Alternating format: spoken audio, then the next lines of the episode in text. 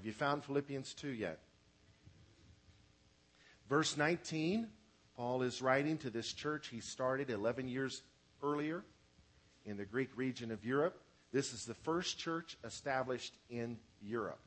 And uh, I think it is a very significant letter, one of the most encouraging books in the Bible.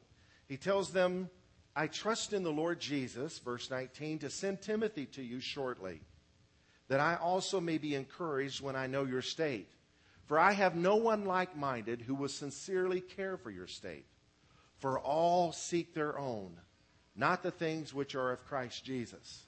But you know his proven character, that as a son with his father, he served with me in the gospel.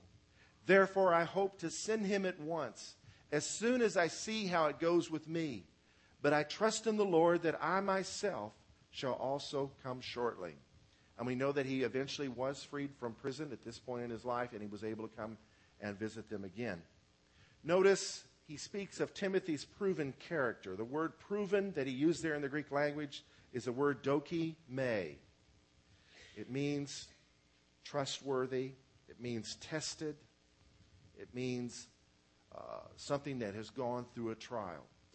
Timothy was that kind of guy. His name, Timotheos, in the Greek language means Timo, is two words Timo, which means valuable, and Theos, which means God. He was valuable to God because he was trustworthy. If you want to be valuable, the key to value is being trustworthy. Uh, if you've ever had a ring that you thought was gold, the test of time revealed it wasn't when your finger started turning green. Time tests us and shows us what we're made out of. He is mentioned in the New Testament over 20 times, not counting the two letters that were addressed to him personally. To the Corinthian church, Paul spoke, spoke of him in chapter 4, verse 17, as his beloved and faithful son in the Lord. Timothy was indeed faithful. Last time I spoke, I spoke on um, characteristics of the faithful. But today I'd like to do something a little different. I'd like to wrap up chapter 2 by just focusing on one verse in chapter 2. It seems kind of negative. Paul says, For all seek their own, not the things which are of Christ Jesus. Timothy was an uncommon person. He wasn't like everybody else because most everybody else just cares about their own selfish interests, not the things which are of Christ. You know, in church life, we have that. People come to church looking for something, not looking for Christ. Come to church looking for a shofar or looking for a particular flag or, or looking for a particular emphasis to make them happy. But we come to church looking for Christ. Amen. Amen? Amen? Praise the Lord. The contemporary English version renders verse 21 as the others think only about what interests them and not about what concerns Christ. The Good News Bible reads, Everyone else is concerned only with their own affairs, not with the cause of Jesus Christ. In the Message Bible, I love the Message Bible, it's a paraphrase. It says, Most people around here are looking out for themselves with little concern for the things of Jesus. And the New Living Translation renders, All the others care only for themselves and not for what matters to Jesus Christ. We're talking about faithfulness this morning, but not just faithfulness, faithfulness to Jesus Christ. Who wants to be uncommonly faithful to the Lord? Amen. Today's title is Characteristics of the Unfaithful. Um, the word faithful means firm in adherence to the truth, true fidelity, loyalty, genuine allegiance, exact in attending to commands, observant of treaties, contracts, and vows our government has not always been faithful. True to one's own word, in conformity to the letter and the spirit, the intent of what is written. True to the marriage covenant, that is being faithful to your spouse. Conformable to truth, as a faithful witness is faithful to truth. Constant, not fickle, and worthy of belief. Who wants to be that kind of person? The Lord can make us that. Amen. We don't come into the world like that. We grow into faithfulness. Mother Teresa is certainly this kind of person, a faithful person. And she is quoted as having said, Don't pray for success, but pray for faithfulness. Pray for faithfulness. We long for that day when we'll stand before the great King on Judgment Day. And he, we'll hear him say, Well done, good and faithful servant.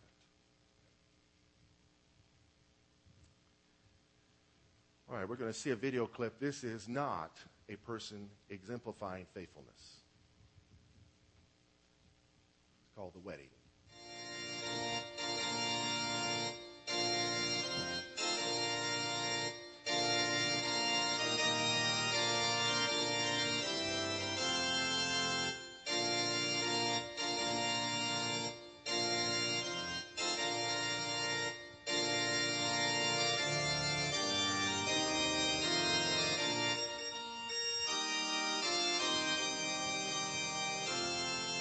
Dearly beloved, we're gathered here today to witness the union of two lives, that of James and Sarah.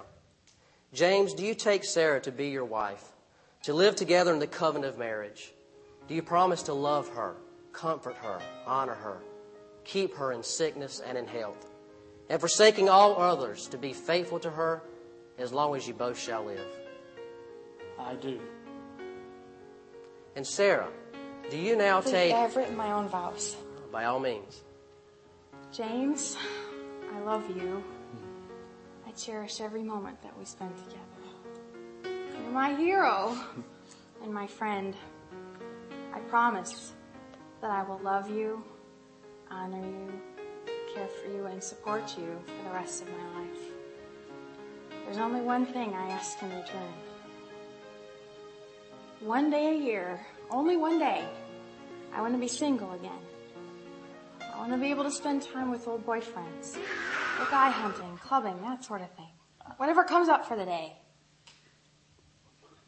Well, what do you think?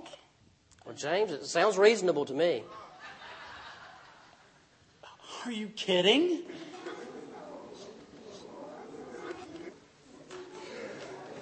You must all be out of your minds. What's the problem? What more could you possibly want from me? Yeah, James, what exactly do you want? What do I want? Well, I don't want you on a part time. I want all of you. All of you should belong to me. Well, that's how this thing works.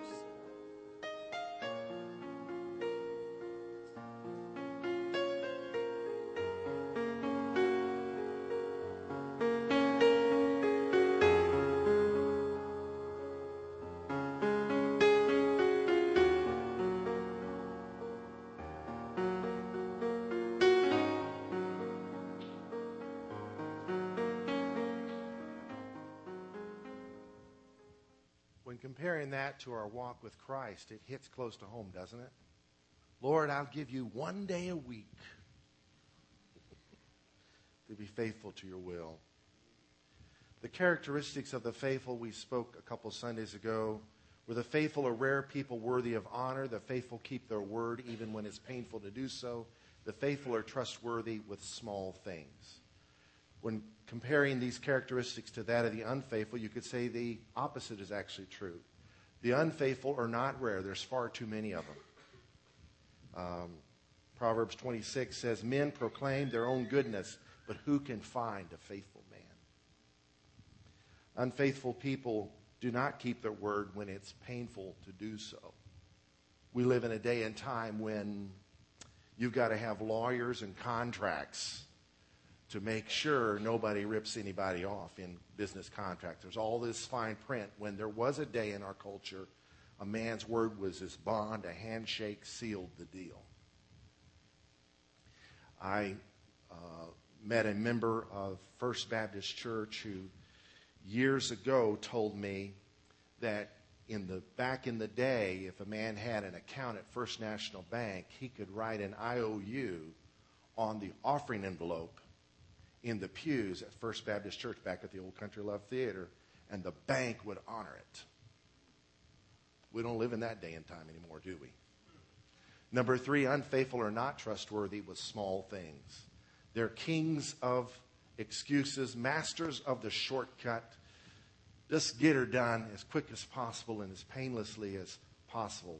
This microwave society oftentimes can tempt us to scrimp when it comes to faithfulness. Today we're going to talk about characteristics of the unfaithful. The unfaithful are not blessed in the long run. You ever done something the quick way and it turns into. You ever taken a shortcut that got you lost? Proverbs 2:22 says the wicked will be cut off from the earth, the unfaithful will be uprooted from it. 11:3 says the perversity of the unfaithful will destroy them. 13:15 says the way of the unfaithful is hard. In 2004, Temple University School of Medicine did some tests with an MRI machine and found that lying takes more brain energy than telling the truth.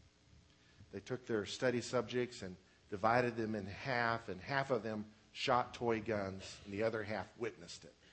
And then it was time to testify. Those that shot toy guns were told to lie, and those that witnessed it were told to tell the truth. And so, when asked, Did you shoot the toy gun? they said, No, I did not, and attempted to be convincing in doing so. And those that witnessed it told the truth, and uh, the MRI machine revealed that it took twice brain surface areas to lie than it did to tell the truth. The way of the unfaithful is hard. It takes more work. It is a deception. It is, it is Adam's apple, as it were, a promise of, of a quick payoff that costs us more in the long run. Number two, the unfaithful cannot be depended on in difficult times. When the going gets tough, the unfaithful take off or the unfaithful or not. Proverbs 25:19 says confidence in an unfaithful man in time of trouble is like a bad tooth and a foot out of joint. The New Living Translation says putting confidence in an unreliable person in times of trouble is like chewing with a broken tooth or walking on a lame foot. I remember um, Years ago, I was eating at Pancho's. I was depending on my, I was depending upon my teeth to help me enjoy that sopapilla. And one of my fillings became unfaithful. I like to have fell out in the floor. The pain was beyond words. A bad tooth cannot be depended on to help you enjoy a meal. A sore foot cannot be depended on, depended upon to help you to make a journey pain free. But so it is with unfaithful people. You can't lean on them. You can't you can't depend on them. They're always moving around. Always they've got this uh, shiftiness to them. It keeps them on the move. It's like everybody else is a supporting actor in the movie that they're in. It's almost narcissism. They are the star, and you're you're the supporting actor, and so it's it's a challenge to us to try to deal with unfaithful people. Unfaithful people get fired a whole lot more than faithful ones do. Job said this of his friends My brothers, you have proved as unreliable as a seasonal brook that overflows its banks in the spring when it is swollen with ice and melting snow, but when the hot weather arrives, the water disappears, the brook vanishes in the heat. People have bought their homes on the lake expecting to have the water to be maintained at a certain surface. And our city fathers are being tempted in the area of faithfulness for the sake of profits. Think about it. Number three, the unfaithful can become faithful. In fact, every faithful person at one time maybe wasn't, but they learned how to be faithful. This is my final point. This is the point of good news. Here's an example. Paul said to Barnabas in Acts 15, Let us now go back and visit our brethren in every city where we have preached the word of the Lord and see how they are doing. Now, Barnabas was determined to take with them John called Mark. They were cousins. John, uh, Barnabas saw potential in this young man, but he had abandoned them on an earlier mission trip. Gone back home to his mommy, I guess. But Paul insisted that they should not take with them the one who had departed from them in Pamphylia and had not gone with them to the work. Then the contention became so sharp that they parted from one another. And the Paul and Barnabas team became the Barnabas and John Mark team and the Paul and Silas team. And so it was Paul and Silas that wound up in jail, beaten and bleeding. I wonder if Silas thought that night, you know, if it wasn't for John Mark and Barnabas, I might not be here. But you know what? Paul changed his opinion because John Mark learned to be trustworthy. In Colossians, he says this My fellow prisoner greets you with Mark, the cousin of Barnabas, about whom you received instructions. If he comes to you, welcome him. He speaks of him in his second letter to Timothy. Get Mark and bring him with you, for he is useful to me for ministry. And Peter calls John Mark his son. So faithful, unfaithful people can become faithful. Are you glad about it? The unfaithful can become faithful. This is true even of Paul. He said this of himself. I thank Christ Jesus our Lord who has enabled me because he counted me faithful, putting me into the ministry. You may be here today and have a bad reputation for not being dependable. Maybe you're a job hopper. I remember Elder Greg helped a guy do his resume. And when they got to job 27, he said, You know what? I think the resume will hurt you. This was like in just a few years, 27 jobs. That young man wasn't long before he hopped churches too. He just, just on the move, on the run. But you know what? There's hope even for him. Because unfaithful people can become faithful. Learn how to do it. How can we overcome unfaithfulness? It's this simple. How can a young man cleanse his way? Psalm 119.9. By taking heed according to your word. There is no substitute for reading the Bible for yourself. How faithful are we at reading the scriptures? Oh, I let the Christian TV run all day. There is no substitute for reading the Bible for yourself. It comes in through your eyes, through your brain, and into your heart. This next video is called The Breakup. While we may never have acted this particular skit out, many of us have lived this at different times in our life, and some of you may be living in this scenario right now.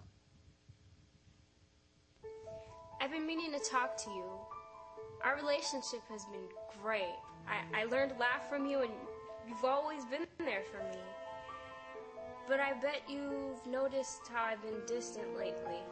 I mean, with work and school and my friends, I I just don't have time for you anymore. I'm sorry.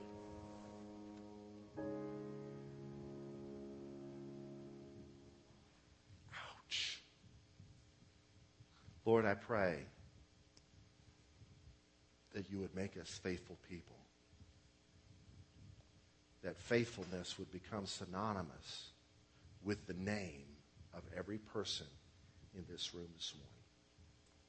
And Lord, we thank you that a key to faithfulness is your word. Help us, Lord, to start being faithful there, to read your word with regularity, to read your word habitually, to read your word consistently, allowing its truth to talk to your heart.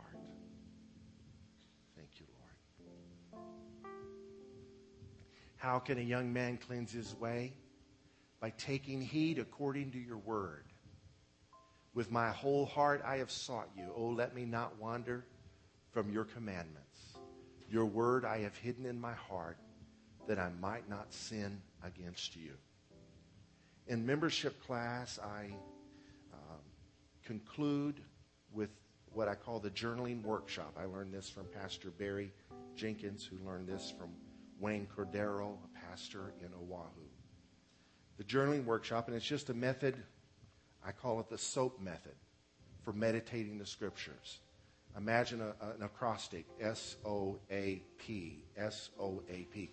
S stands for scripture, O stands for observation, A stands for application, P stands for prayer.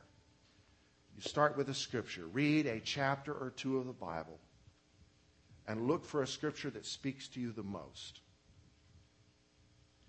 And write out that scripture word for word, just like it is in your Bible.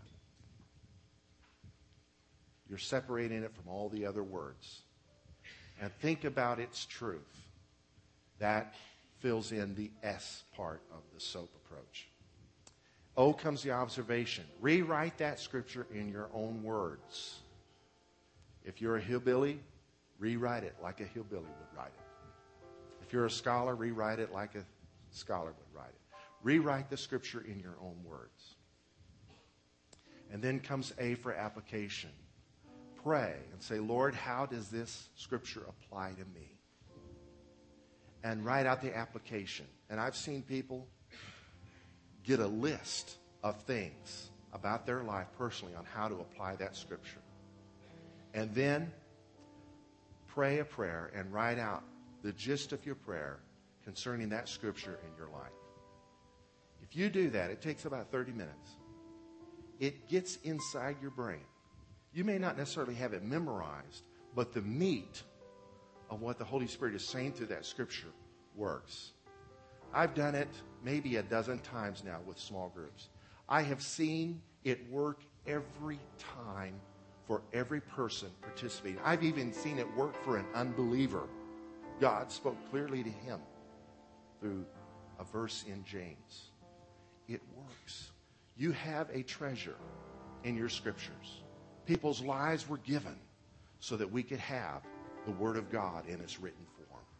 I encourage you to try it. And if you skip a day, don't give up. Just pick it back up. The key to the being faithful is when you mess up, start over again. Amen. Praise the Lord. Let's pray. Lord, I pray that we would faithfully apply your word to our hearts. Daily, Lord, help us to endeavor to be daily people in your word. Lord, it is so simple that we miss it. Thank you, Lord, that you have a word every day for every one of us. In Jesus' name, amen. Amen. I'd like to call the family of Jenna Renee Slate forward. Would you come at this time? We're going to dedicate this child.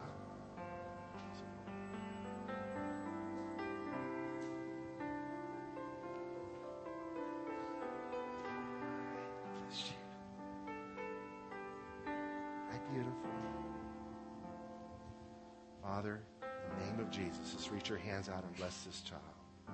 We bless Jenna Renee and lay hands upon her and dedicate her to you, Lord. Lord, may she serve you all the days of her life. Lord, I pray for this young mother that you give her wisdom to raise her daughters in your kingdom, in your ways, Lord. May her faithfulness be an example to her child. In Jesus' name, Lord. Bless the extended family as well and her future. For your glory we pray. In Jesus' name. Randy and Debbie, if they're going to pray with you some more. Amen. Let's uh, end with a song. You deserve the glory. Do that. Put it back up.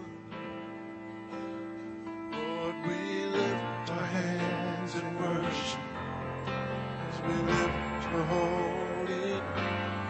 You deserve the glory and the honor.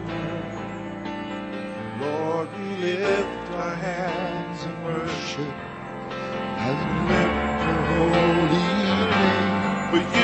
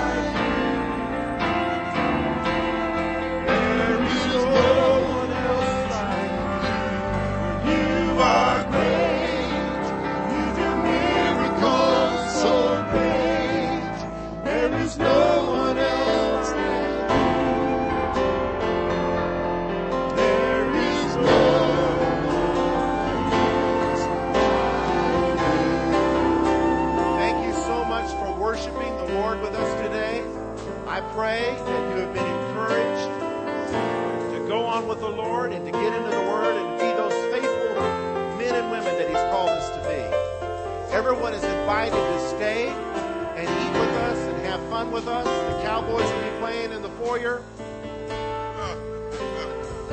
on a screen. We have bouncy houses. There will be people jousting. Maybe Gary Ziegler will be the champion. I don't know. We'll be having just a ball behind the church and out on the side and all through the building. Thank you so much for coming. You're welcome to join us. May the Lord bless you and keep you. May the Lord cause his face to shine upon you and be gracious to you. May the Lord lift up his countenance upon you and give you his peace. In the name of the Lord Jesus Christ. Amen. For you are great. You do miracles.